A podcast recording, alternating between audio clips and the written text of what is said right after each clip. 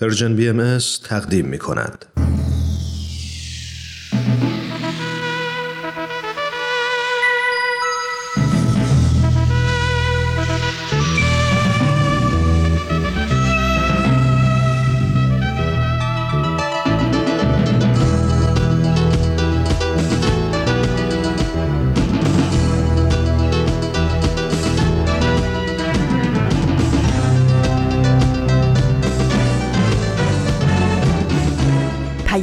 دوست. برنامه ای برای تفاهم و پیوند دلها.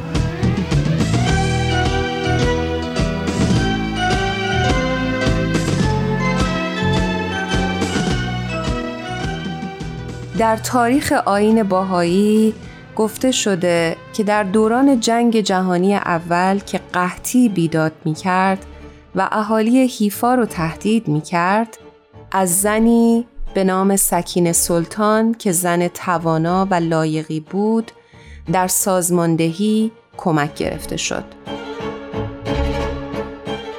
و ایشون مسئولیت مهم نظارت بر توزیع مواد غذایی امدادی رو که ذخیره کرده بودند و حتی ترتیب ارسال این مواد به عکا و حیفا رو به عهده داشت. سکین سلطان مرتب در مورد مشکلات حمل و نقل و تهیه گندم مشورت می کرد و ترتیبات این کار و سهمیه بندی ها به نحو احسن در آن دوران بحرانی به واسطه خدمات این زن به خوبی انجام شد و کارهای او در تاریخ آین بهایی ثبت شد تا گواه اون باشه که زنها قادر هستند در همه عرصه ها نقش خودشون رو به خوبی انجام بدن.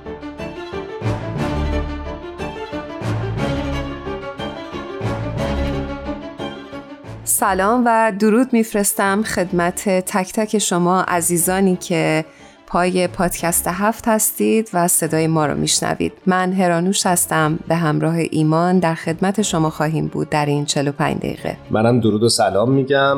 ایمان هستم و به یک پادکست هفت دیگه خوش اومدید.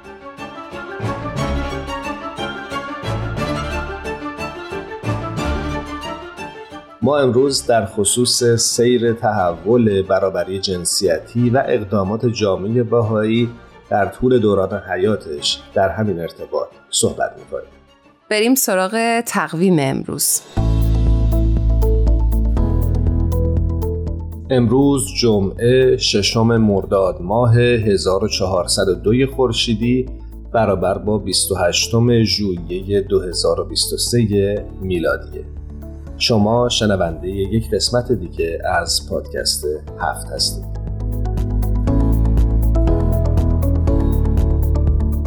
دوستان اگه موافق باشید بریم سراغ ایستگاه خبر هفت.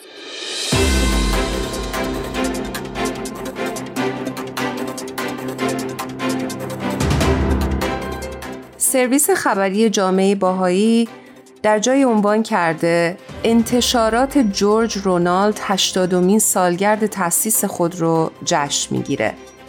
در سال 1943 در میان درگیری های جنگ جهانی فصل جدیدی در زندگی دیوید هافمن بازیگر آغاز شد. آقای هافمن که به خاطر کارش روی صحنه شناخته شده بود متوجه شد که علاقش به داستان سرایی در مسیری پیش می رود که عمیقا با اعتقاداتش همخانی دارد. همسرش ماریون هافمن در این مسیر همراه او بود و نقشی حیاتی در تحقق آرمانهای مشترک آنها داشت. آقای هافمن با الهام از دیدگاه حضرت بهاءالله شارع آین بهایی درباره جهانی صلحآمیز به ادبیات روی آورد و قوای خلاقانه خود را وقف انتشار کتابهایی کرد که دیدگاه حضرت بهاءالله را در اختیار بسیاری از مردم قرار می‌داد. این تصمیم منجر به تأسیس انتشارات جورج رونالد شد. تلاشی که هدفش غنی ساختن مجموعه روبه رشد ادبیات بهایی بود. زمانی که آقای هافمن در سال 1963 میلادی به عضویت بیت العدل اعظم عالی ترین شورای حاکمی جامعه جهانی بهایی انتخاب شد، ماریان هافمن مسئولیت این نشر را در دست گرفت و کار مهمی را که با هم شروع کرده بودند ادامه داد.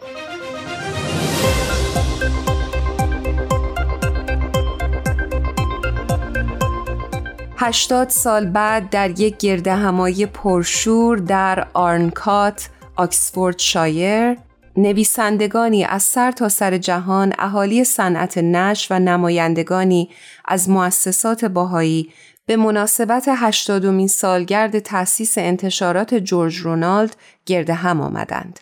می هافمن از لحظه ای سرنوشت ساز و مهم در زندگی پدرش یاد می کند که از حضرت شوقی افندی راهنمایی خواسته بود تا مسیر جدیدی را در زندگی دنبال کند.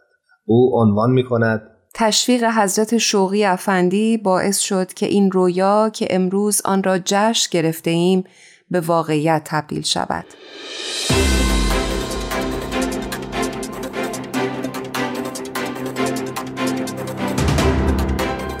دوستان عزیز اگر مایل هستید که ادامه این مطلب رو در سرویس خبری جامعه باهایی مطالعه کنید می‌تونید به این وبسایت سری بزنید با آدرس نیوز نقطه پرژن خط تیره باهایی نقطه ORG در ادامه پادکست هفت با ما همراه باشید.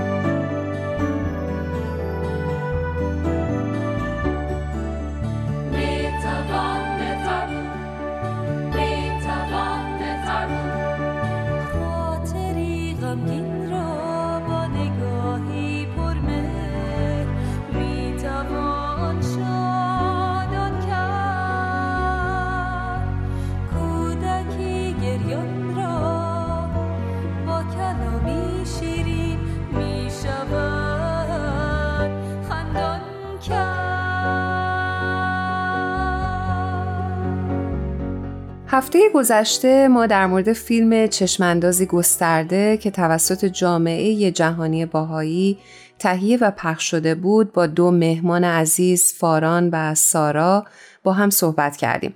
در این قسمت از برنامه بریم با برنامه با شما که سمر عزیز تهیه کرده همراه بشیم. این توضیح رو خوب بدیم که سمر در ارتباط با همین فیلم نظر شما رو جویا شده.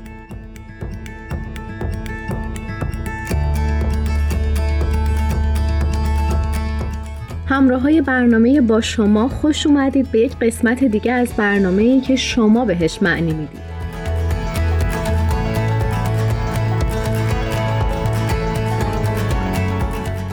مدتی پیش تقریبا عواسط اردیبهشت ماه مرکز جهانی بهایی فیلم مستندی رو منتشر کرد با عنوان چشماندازی گسترده این فیلم تجربیات چهار نقطه دنیا یعنی مالزی، برزیل، ایالات متحده امریکا و کنیا در آفریقای جنوبی رو به ما نشون میده. و در واقع شاید خیلی از سوالات ما راجع به اینکه فعالیت های جامعه بهایی چطور می‌تونه منجر به تحولات در سطح فرهنگ جامعه بشه رو پاسخ بده.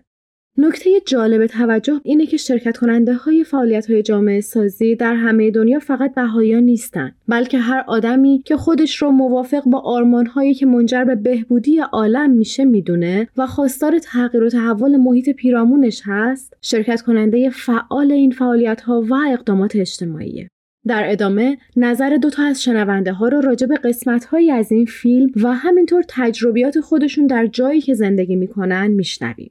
در بخشی از مستند چشماندازی گسترده جوانایی هستند که در محله خودشون گروه های نوجوانان دارن. فیلم نشون میده که اونا متوجه این شدن که بچه ها توی خوندن کتابا مشکل دارن و نمی‌تونن در حد رده سنی خودشون بخونن و فکر می‌کردن که این مشکل مشکل رفتاریه. ولی کم کم متوجه میشن که این مسئله توی کل محله وجود داره. برای حل این مشکل یه مؤسسه برای تقویت سطح سواد را میندازن و تک تک با نوجوانا روی مهارت خوندن کار می‌کنن.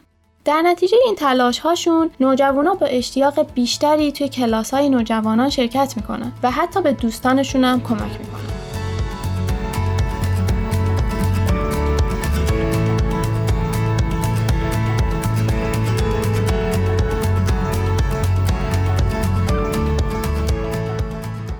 فکر می کنم که این نشون میده مشکلی که اول به عنوان یک مشکل رفتاری دیده می‌شد که به نظر می رسید عدم تمایل نوجوانا برای مشارکت توی فعالیت در واقع به یکی از ساده ترین مهارت ها برمیگشت. روی کرد و بینش مشفقانه جوونای اون محله باعث شد که بتونن نقطه ضعف گروه رو پیدا کنن و به نقطه قوت تبدیل کنن. در فیلم چشماندازی گسترده اولین چیزی که متوجه شدم این بود که مردم اونجا چقدر صمیمی و خونگرم بودن. اما الان اعتماد خیلی زیادی بین مردم وجود نداره و اینم به خاطر نیروهای مخربی هست که در اونجا وجود داره. مثل مصرف مواد مخدر، خشونت یا فقر. حتی خانواده ها به دلیل نبود امنیت شبها از خونه بیرون نمیرن و بچه ها نمی‌تونن توی محله بازی کنن. قسمتی که خیلی برای من جالب توجه بود این بود که چند سال پیش یه عده تصمیم می‌گیرن که هر روز همدیگر رو ملاقات کنن. اول دعا میخوندن بعد مشورت می‌کردن و برای آشنایی به ملاقات تمام افراد محله می‌رفتن. این ملاقات ها باعث ایجاد روحیه دوستی و همکاری بین افراد شده.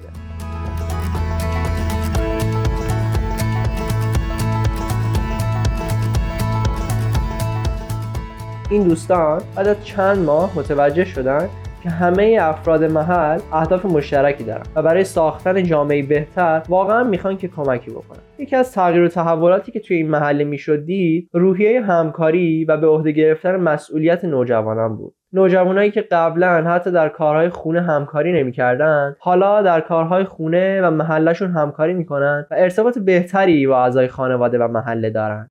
فرهنگ دعا خوندن که از طریق جلسات دعا و گروه های نوجوانان شکل گرفته شده باعث شده که این نوجوانا فقط به فکر پیشرفت فردی خودشون نباشن و به فکر شرکت در تحول اجتماع باشن. مثلا گروه نوجوانان تصمیم گرفتن که باید این تغییرات رو اول در سطح محله خودشون انجام بدن و برای جلوگیری از آلودگی توی محله سطل زباله بذارن و توی روستا چراغ نصب کنن چون شبها کاملا تاریک بود. شهری که من توی زندگی می‌کنم توی قسمت اگه قرار داره. سال هاست که توی شهر ما و شهرهای دیگه فعالیت هایی برای جامعه سازی در حال انجامه. چیزی که من از نزدیک شاهدش بودم تلاش گروه های مختلف سنی برای کمک به پیشرفت مادی و روحانی بقیه اعضای جامعه بود. توی محله ها دیده می‌شد که بچه ها و نوجوانا توی درسای مدرسه دچار مشکل بودن. همچنین درک کاربردی از مفاهیمی مثل عدالت فداکاری بخشش محبت و حتی امید نداشتند. بعد از شناخت این نیازها گروه های داوطلب شدن که هفته ای چند ساعت از وقتشون رو برای کار با اونا بذارن. و این خدمت نه تنها به بچه ها و نوجوانا کمک می‌کرد بلکه عزت نفس و توی کسایی که داشتن کمک می‌کردن بیشتر کرده بود. و حس این که اونا دارن برای بهبود جامعه محلیشون کاری می‌کنن چیزیه که عمیقا خوشحالشون می‌کرد. و این فقط یه مورد از چندین فعالیتیه که منجر به جامعه سازی میشه. شرکت کننده ها توی فعالیت ها یاد می‌گیرن که تغییر از خودشون شروع میشه و باید با بینش وسیعتری به هم محلی ها و یا هم های خودشون خدمت کنن. که این خدمت باید جزء جدایی ناپذیر زندگی هر نفر و منجر به رشد روحانی و فکری و مشارکت اون در تحول اجتماع بشه. من هم وقتی شروع به ملاقات های افراد محله خودمون کردم خانواده ها خیلی اهمیت به تعلیم و تربیت اطفال و نوجوانانشون نمی‌دادن و خیلی امید به آینده فرزندانشون نداشتن. ما با گروه نوجوانانمون کتاب نسائم تایید رو مطالعه کردیم و راجع به آینده خودمون و دنیا استعدادها و فضایل روحانی و اخلاقی که باید کسب بکنیم و اینکه چطور می‌تونیم به اجتماع خودمون خدمت کنیم کلی مشورت کردیم و پروژه خدمتی رو در محل انجام دادیم. مثلا یک روز با گروه نوجوانان تصمیم گرفتیم که با اطفال محله یک نقاشی بکشیم و سرودی رو با اونا تمرین کنیم. حالا خانواده ها استعداد فرزندانشون رو شناخته بودن و نسبت به آینده اونا امیدوارتر شده بودن. چند خانواده ای که به تحصیل فرزندانشون اهمیت نمی‌دادن و می‌گفتن که بچه ها خودشون باید در مدرسه ثبت نام کنن. حالا بعد از چند ماه می‌خواستن که فرزندانشون در مدرسه محل ثبت نام کنن تا بتونن به اجتماع خودشون بهتر خدمت کنن. تو صحبت‌های حامی و سمین توصیفی که اون دو محله در ایالات متحده و برزیل داشتن و همینطور تجربیات خودشون تو محله های سکونتشون اثر بخشی برنامه نوجوانان خیلی پررنگ بوده. این برنامه که یکی از اقدامات جامعه سازی هست در دهه های گذشته کارکرد خودش رو در زمینه پیشرفت های اخلاقی و اجتماعی نوجوانان نشون داده. نوجوانهایی که در اقصانقات دنیا با هر پیشینه شرکت کننده این برنامه بودن به جوانایی دغدغه‌مند و مسئول در هر زمینه و حرفه شغلی یا تحصیلی تبدیل شدن. مطمئنم اگه یه گشتی تو برنامه های پرشین بی ام بزنید می‌تونید با برنامه های گروه های نوجوانان بیشتر آشنا بشید. خلاصه که دیدن این دسته از واقعیت هایی که در دنیا بین تمام نیروهای مخربی که در جریان هست وجود داره امیدمون رو به اصلاح عالم و دنیایی بر مبنای آرمانهایی که همگی خواهانشیم مثل برابری، وحدت و عدالت خیلی بیشتر می‌کنه. و مشارکت در ساختن این دنیا معنای دوچندانی به زندگی چند روزمون در این عالم خاکی میده. راستی اگر هنوز این فیلم رو ندیدید حتما از وبسایت پرشین بی ام می‌تونید تماشا کنید. تا برنامه بعدی خدا نگهدارتون.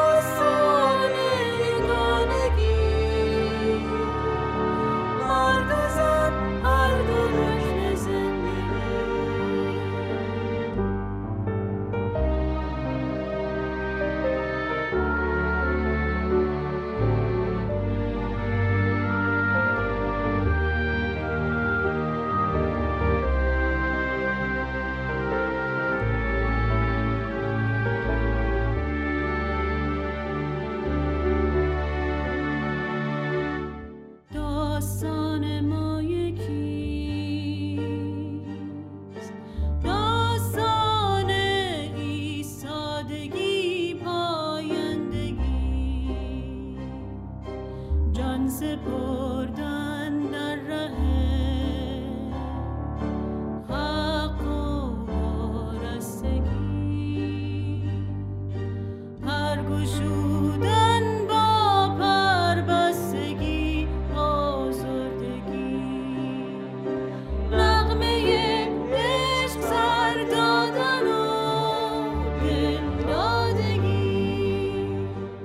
مخاطبین عزیزمون ما داشتیم برنامه تهیه می کردیم و به یه داستانی برخوردیم که به نظرمون خیلی جالب اومد. دوست داشتیم که اول برنامهمون این داستان رو برای شما تعریف بکنیم. ایمان همونطور که میخوندیم اگه خاطرت باشه اینجوری بود که فکر کن صد سال پیش زمانی که حضرت عبدالبها وارد واشنگتن دی سی شده بودن و چه اوضاعی بوده اون زمان تبعیض نژادی قوقا می‌کرده حضرت عبدالبها از خانم اگنس پارسونز که زن بسیار مقتدر و معروفی بودن و به خاطر دایره روابط اجتماعی که داشتن درخواست می‌کنن از ایشون که یک انجمنی رو تشکیل بدن که تمام سیاها و سفیدها رو دور همدیگه گرد هم بیارن. خوب این توضیح رو بدیم که هرانوش اشاره کرد به سال 1912 زمانی که حضرت عبدالبها سفر کردن به امریکای شمالی. و همونجوری که هرانوش گفت در اون زمان فاصله بین جامعه سیاه پوستان و جامعه سفید پوستان بسیار زیاد بود و اصلا با هم روابط اجتماعی گسترده نداشتند. و این خانم اگنس پارسونز که جزو اولین باهایی های امریکایی بودند یک فیلم نام نویس معروفی بودند در هالیوود و به همین دلیل هست که حضرت عبدالبها ازشون درخواست می‌کنن که همونجور که اشاره کردی این انجمن رو تشکیل بدن. همطور که ایمان اشاره کردی نه تنها سیاها و سفیدا با همدیگه هیچ ارتباط اجتماعی نداشتن بلکه سیاها بسیار مورد ظلم و ستم قرار می گرفتن دقیقا یه نکته جالبی توی این روایتی که رفتیم سراغش وجود داشت و اونم اینه که حضرت عبدالبها این کار رو از یک زن می‌خوان که انجام بده. یعنی فکر می‌کنم نشون میده که چقدر اهمیت داشته که این فرصت رو به زنها بدن که در فعالیت های اجتماعی بتونن خودشون رو نشون بدن و از قوای و توانایی هایی که دارن استفاده بکنن. و این دقیقا همون موضوعیه که ما امروز قرار بیشتر راجبش صحبت بکنیم. دوستان عزیزمون این داستان رو ما به این خاطر انتخاب کردیم که یادمون نره حضرت عبدالبها در اون زمان صد سال پیش این انجمن رو به پا کردن و شما تصور بکنید نصف جمعیت دنیا تشکیل شده از زنهای بسیار قوی و قدرتمند. فکر کنید این نیرو و استعداد از زنهای ما در واقع آزاد بشه و بتونن در ساختن دنیایی بهتر بتونن قدم بردارن و حرکت بکنن. یعنی فکر می‌کنم همه زنها این استعداد و اون قوا رو دارن. فقط باید به خودشون باور داشته باشن و اون اعتماد به نفسی که ازشون سالهای سال در طول تاریخ ازشون گرفته شده دوباره بهشون پس داده بشه و دوباره خودشون رو باور بکنن و یک قوای بسیار بزرگی در دنیا آزاد میشه و می‌تونه دنیا رو به حرکت در بیاره. خب اگه موافق باشید برای اینکه این بحث رو بیشتر باز بکنیم بریم سراغ مهمان برنامه امروز خانم ساناز خسروی که با ما همراه شدن تا با هم نگاهی داشته باشیم به این موضوع.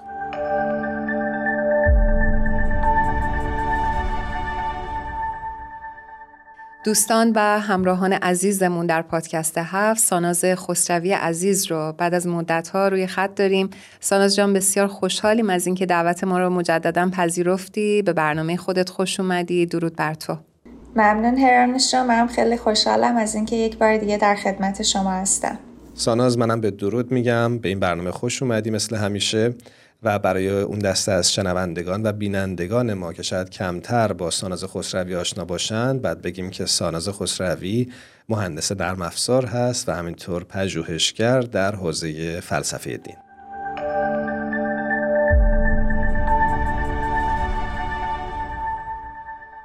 مخاطبین عزیزمون همطور که همه شما می‌دونید یکی از باورها و تعالیم پایه‌ای آین باهایی برابری جنسیتی یا همون برابری زن و مرد هستش. و اگه خاطرتون باشه ما در چند هفته گذشته از کمپینی برای شما گفتیم با عنوان کمپین داستان ما یکیست که جامعه جهانی بهایی اون رو راه اندازی کرده. و هدفش اطلاع رسانی و آگاهی رسانی در خصوص مسئله برابری جنسیتیه و همینطور گرامی داشته تلاش دیرینه زنان به خصوص زنان ایران در این راه.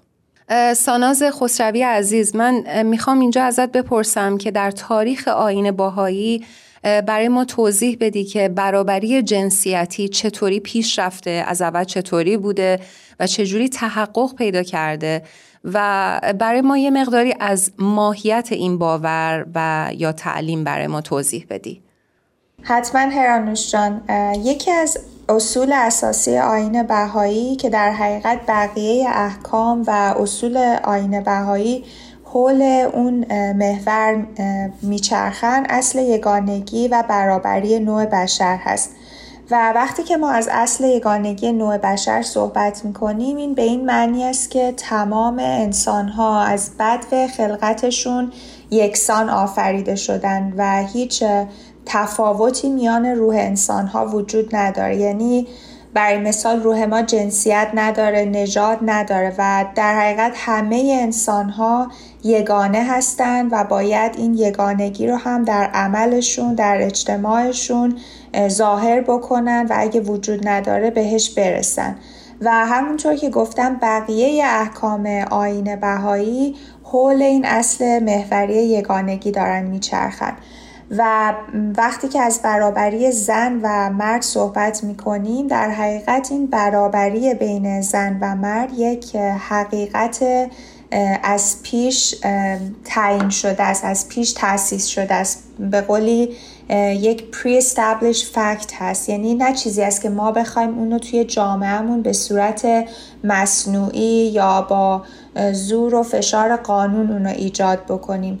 البته که قانون لازمه ولی کافی نیست و این اصل اساسی یگانگی نوع بشر باید قلبا توسط افراد بشر قبول بشه و به اون معتقد بشن که بشه از طریق اون رویکردها و بینشهای انسانها تغییر بکنه و بتونیم افراد، مؤسسات و جوامعی رو به وجود بیاریم که به این اصل برابری زن و مرد و اصل یگانگی نوع بشر معتقد هستند و من فکر می‌کنم که در حقیقت یک جایی که دین می‌تونه یک تاثیر مثبتی داشته باشه در حقیقت همین جاست. وقتی که ما به دنبال این هستیم که یک تغییر فرهنگی به وجود بیاد یک تغییر رویکرد و بینشی به وجود بیاد اگر که دینی داشته باشیم که تعالیمش پیشرو باشه و متناسب با اون زمانه باشه که مخاطبینش در اون قرار دارن و مثلا یکی از اصولش برابری زن و مرد باشه پیروان اون دین به دلیل تعلق قلبی که دارن نهایت فداکاری رو برای تحقق اون اصل به عمل میارن که حالا در ادامه می‌تونیم با همدیگه بیشتر به این نمونه ها و این فداکاری ها اشاره بکنیم. ساناس توی صحبت به مفهوم فداکاری اشاره کردی. می‌خوام ازت بپرسم که وقتی از فداکاری حرف می‌زنیم دقیقا از چی صحبت می‌کنیم؟ و این چه ارتباطی با موضوع برابری جنسیتی داره؟ خیلی سوال خوبی پرسیده ایمان جان. من فکر کنم که وقتی که از فداکاری صحبت می‌کنیم توی جامعه پیروان یک دین حالا اگر که به خصوص بخوایم جامعه بهایی رو در نظر بگیریم می‌بینیم که اگر یه نگاه تاریخی داشته باشیم می‌بینیم که جامعه بهایی از ابتدای تاریخ پیدایشش در ایران تحت ظلم و ستم بوده.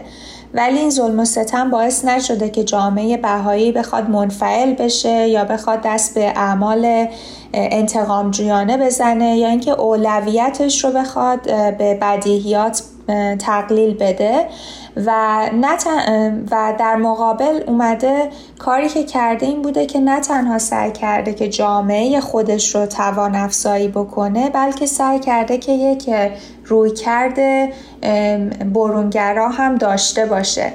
و مثلا اگر که بخوام مثالی بزنم از این نظر مدارس بهایی که توسط بهاییان تأسیس میشن در اوایل قرن بیستم در ایران.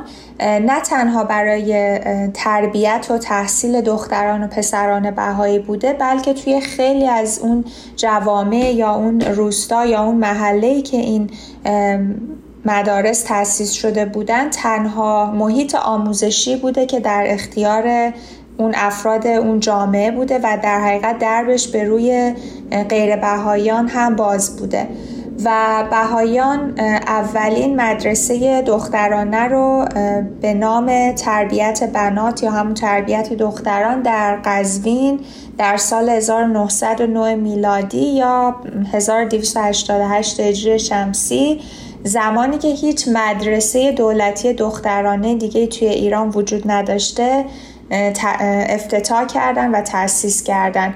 و با گذشت زمان هم تعداد این مدارس رو به افزایش گذاشته و بیشتر شده و تقریبا در سال 1933 میلادی تعداد مدارس دخترانه بهایی در سراسر ایران به بیش از 20 مدرسه رسیده بوده که تعداد زیادی هم فارغ و تحصیل دختر بهایی و غیر بهایی داشته این مدارس.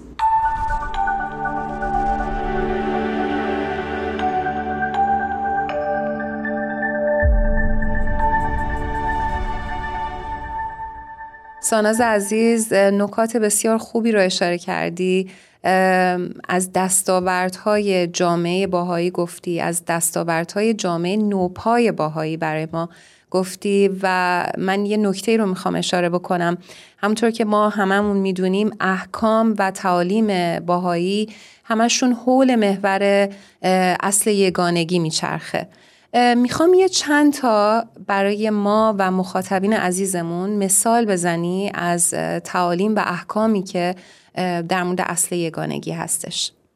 خیلی سوال خوبی پرسیدی هرانوش جا من فکر کنم که این خیلی موضوع مهمیه به خاطر اینکه نمیشه که ما یک اصل محوری داشته باشیم ولی ندونیم که چجوری قراره که اون اصل رو تحقق ببخشیم و در حقیقت اون احکام و در حقیقت اون وسایلی که می‌تونه ما رو کمک بکنه هدایت بکنه برای تحقق اون اصل محوری ایجاد نشده باشه یا موانعش از میان برداشته نشده باشه. خب برای مثال حالا پرسیدین که چند تا از این احکام و تعالیم رو بگیم برای مثال حضرت باب که مؤسس دیانت بابی بودن و به ظهور حضرت بهاءالله بشارت دادن یک سری احکامی رو داشتن که برای زمانه خودشون خیلی پیشرو بود و در حقیقت به زنان حقوق جدیدی رو در اون زمانی که در ایران از هیچ نوع حقوقی برخوردار نبودن اعطا کرد. مثلا حضرت باب حکم ازدواج موقت رو ممنوع کردن یا اجازه مکالمه بین زنان و مردان بابی رو دادن. و حضرت بهاءالله هم این روند رو ادامه دادن و احکام و تعالیم بیشتری رو برای آزادی زنان و برابری حقوق زنان و مردان ارائه دادن. مثلا یک موضوعی که بود این بود که حضرت بهاءالله نحوه پوشش رو به عهده خود زنان و مردان بهایی گذاشتن. که هر, هر طوری که می‌خوان نحوه پوشش داشته باشن و در حقیقت ترتیب مو و لباس رو به عهده افراد گذاشتن. و حالا شما ببینید که در همین تاریخ یک صده گذشته توی ایران چه تنش ها که بر سر این حق پوشش وجود نداشته.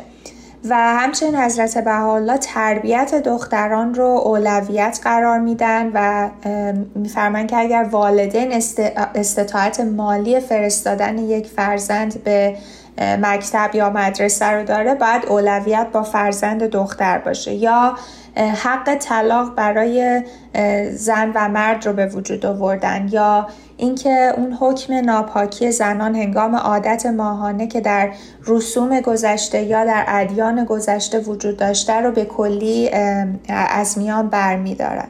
ممنونم ساناز از توضیحاتت. خوب این نکته رو اضافه بکنیم که ما می‌دونیم که این تحولات اجتماعی یک شبه رخ ندادن و در طی زمان اتفاق افتادن مخصوصا مسئله برابری جنسیتی در تاریخ آین باهایی.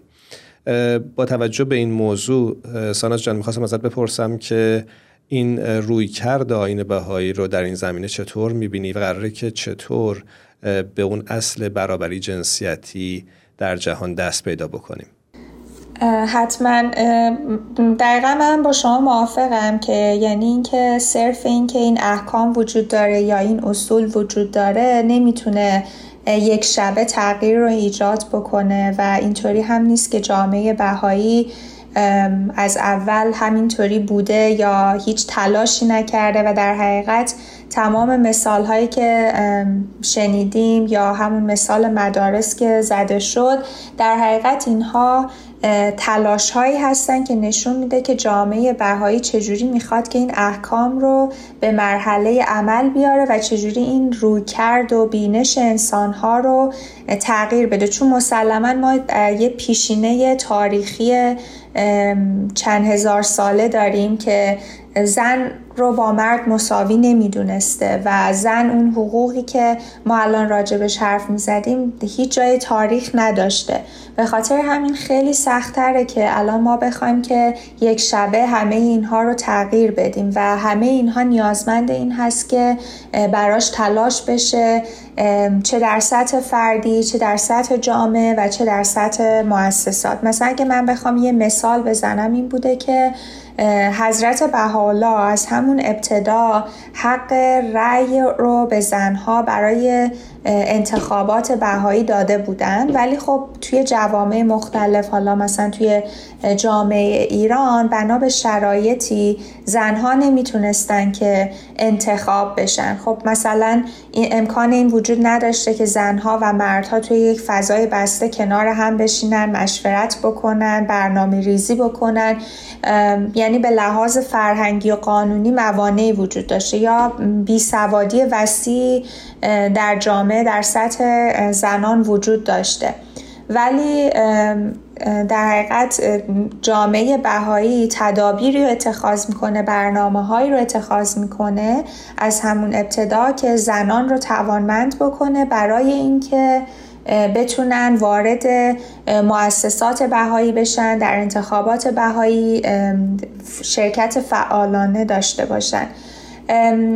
حضرت شوقی افندی نوه حضرت عبدالبها و در حقیقت جانشین ایشون که وظیفه هدایت جامعه بهایی رو بعد از فوت ایشون بر عهده داشتن.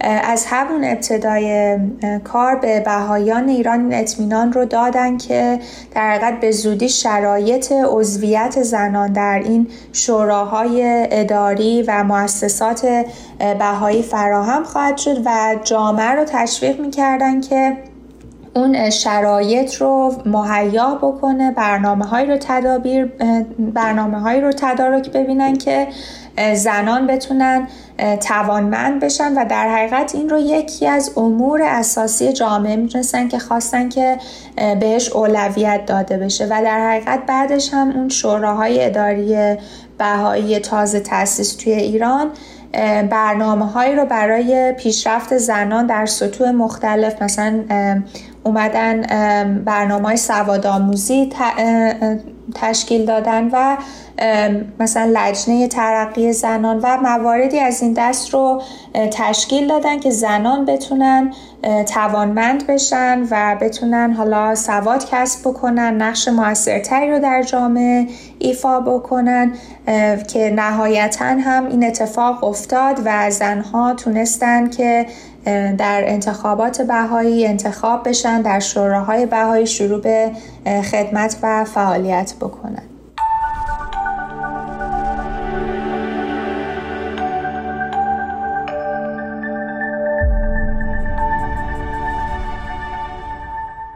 ساناز عزیز می‌خوام اینجا ازت سوال بکنم که مثال هایی که در تاریخ آین باهایی هستش برای برابری جنسیتی برامون بزنی و اینکه به ما بگی که در اون زمان چه پیشرفت هایی داشته کجا بوده به کجا رسیده و الان در کجا هستش. من فکر کنم یکی از مسائلی که میشه بهش اشاره کرد روی کرده حضرت عبدالبها در حقیقت جانشین حضرت بهاءالله به مسئله برابری زن و مرد هست و اینکه هدایات حضرت عبدالبها چقدر باعث تغییر شرایط زنها در نه تنها در ایران و در سراسر عالم بهایی شده بوده.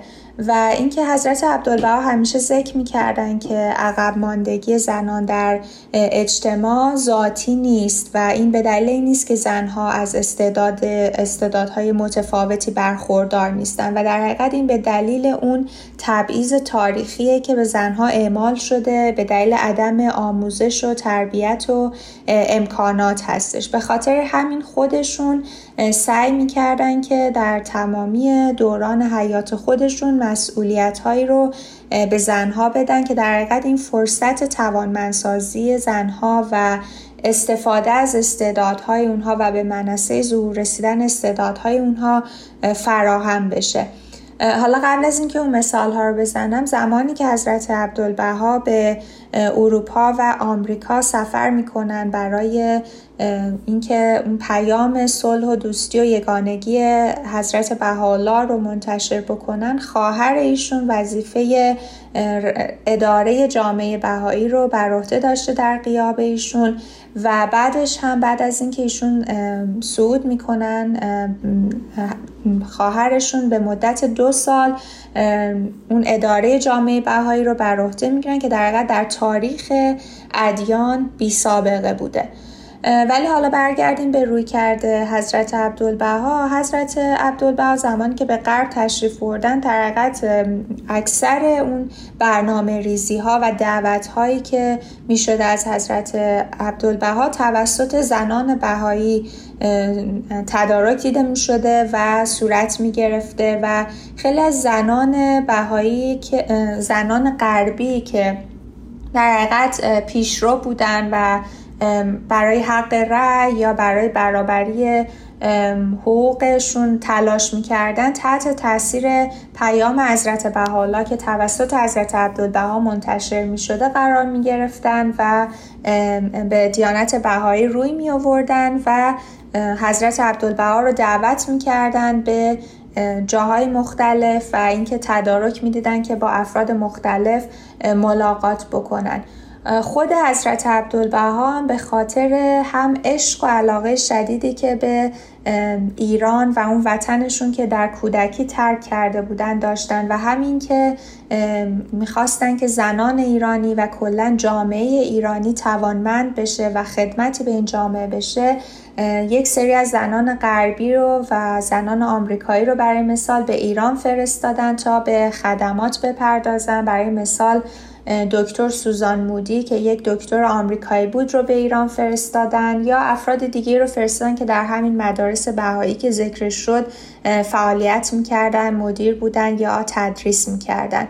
و اگر که الان هم نگاه بکنیم در قد رویه بیت العدل اعظم که عالی ترین شورای حاکمه جامعه جهانی بهایی هست همین هست که در به زنان فرصت فعالیت و خدمت بیشتر در جامعه داده بشه. هر جایی که قراره که یک نماینده ای انتخاب بشه از طرف بیت العدل اعظم در خیلی از موارد اکثر نماینده ها خانوم هستند و در حقیقت نماینده های ارشد جامعه بهایی و در سراسر جهان در دفاترشون در خانوم هستند یا اینکه الان در هیئت مشاورین که در حقیقت یک مؤسسه هست که هر چند سال یک بار تعدادی از بهایان توانمند و با تجربه به عنوان مشاور و راهنما برای پیشرفت مادی و معنوی اجتماعی جامعه کمک می‌کنن. اکثریتشون خانوم هستن و در حال حاضر پنج نفر از نه مشاور بین المللی که در مرکز جامعه بهایی در مؤسسه دارالتبلیغ مشغول فعالیت هستند خانم هستند 47 درصد از مشاورین قاره و 52 درصد از معاونینشون هم زن هستند ساناز خسروی ممنونم از آمار و ارقامی که اشون اشاره کردی و همینطور مثال هایی که زدی. یک بار دیگه سپاسگزاریم ازت که با پادکست هفت همراه شدی. هر جا هستی خوب و خوش باشی. مرسی ممنون. من خیلی خوشحالم که تونستم امروز در خدمت شما و شنوندگان و بینندگانتون باشم.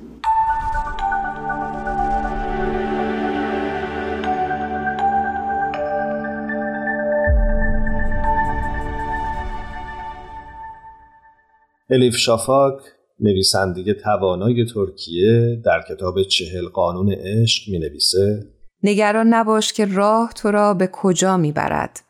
در عوض روی اولین قدم تمرکز کن. این سختترین قسمت است و این چیزی است که تو مسئولش هستی.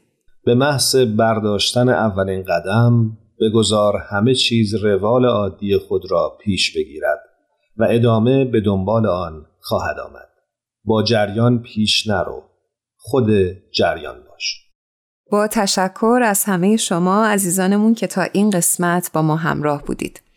و از همه تهیه کننده های خوب برنامهمون جا داره که تشکر بکنیم که همیشه ما رو یاری میرسونن و همه شما عزیزان رو به خدای بزرگ میسپاریم خدا یار و نگهدارتون باشه شب و روزتون خوش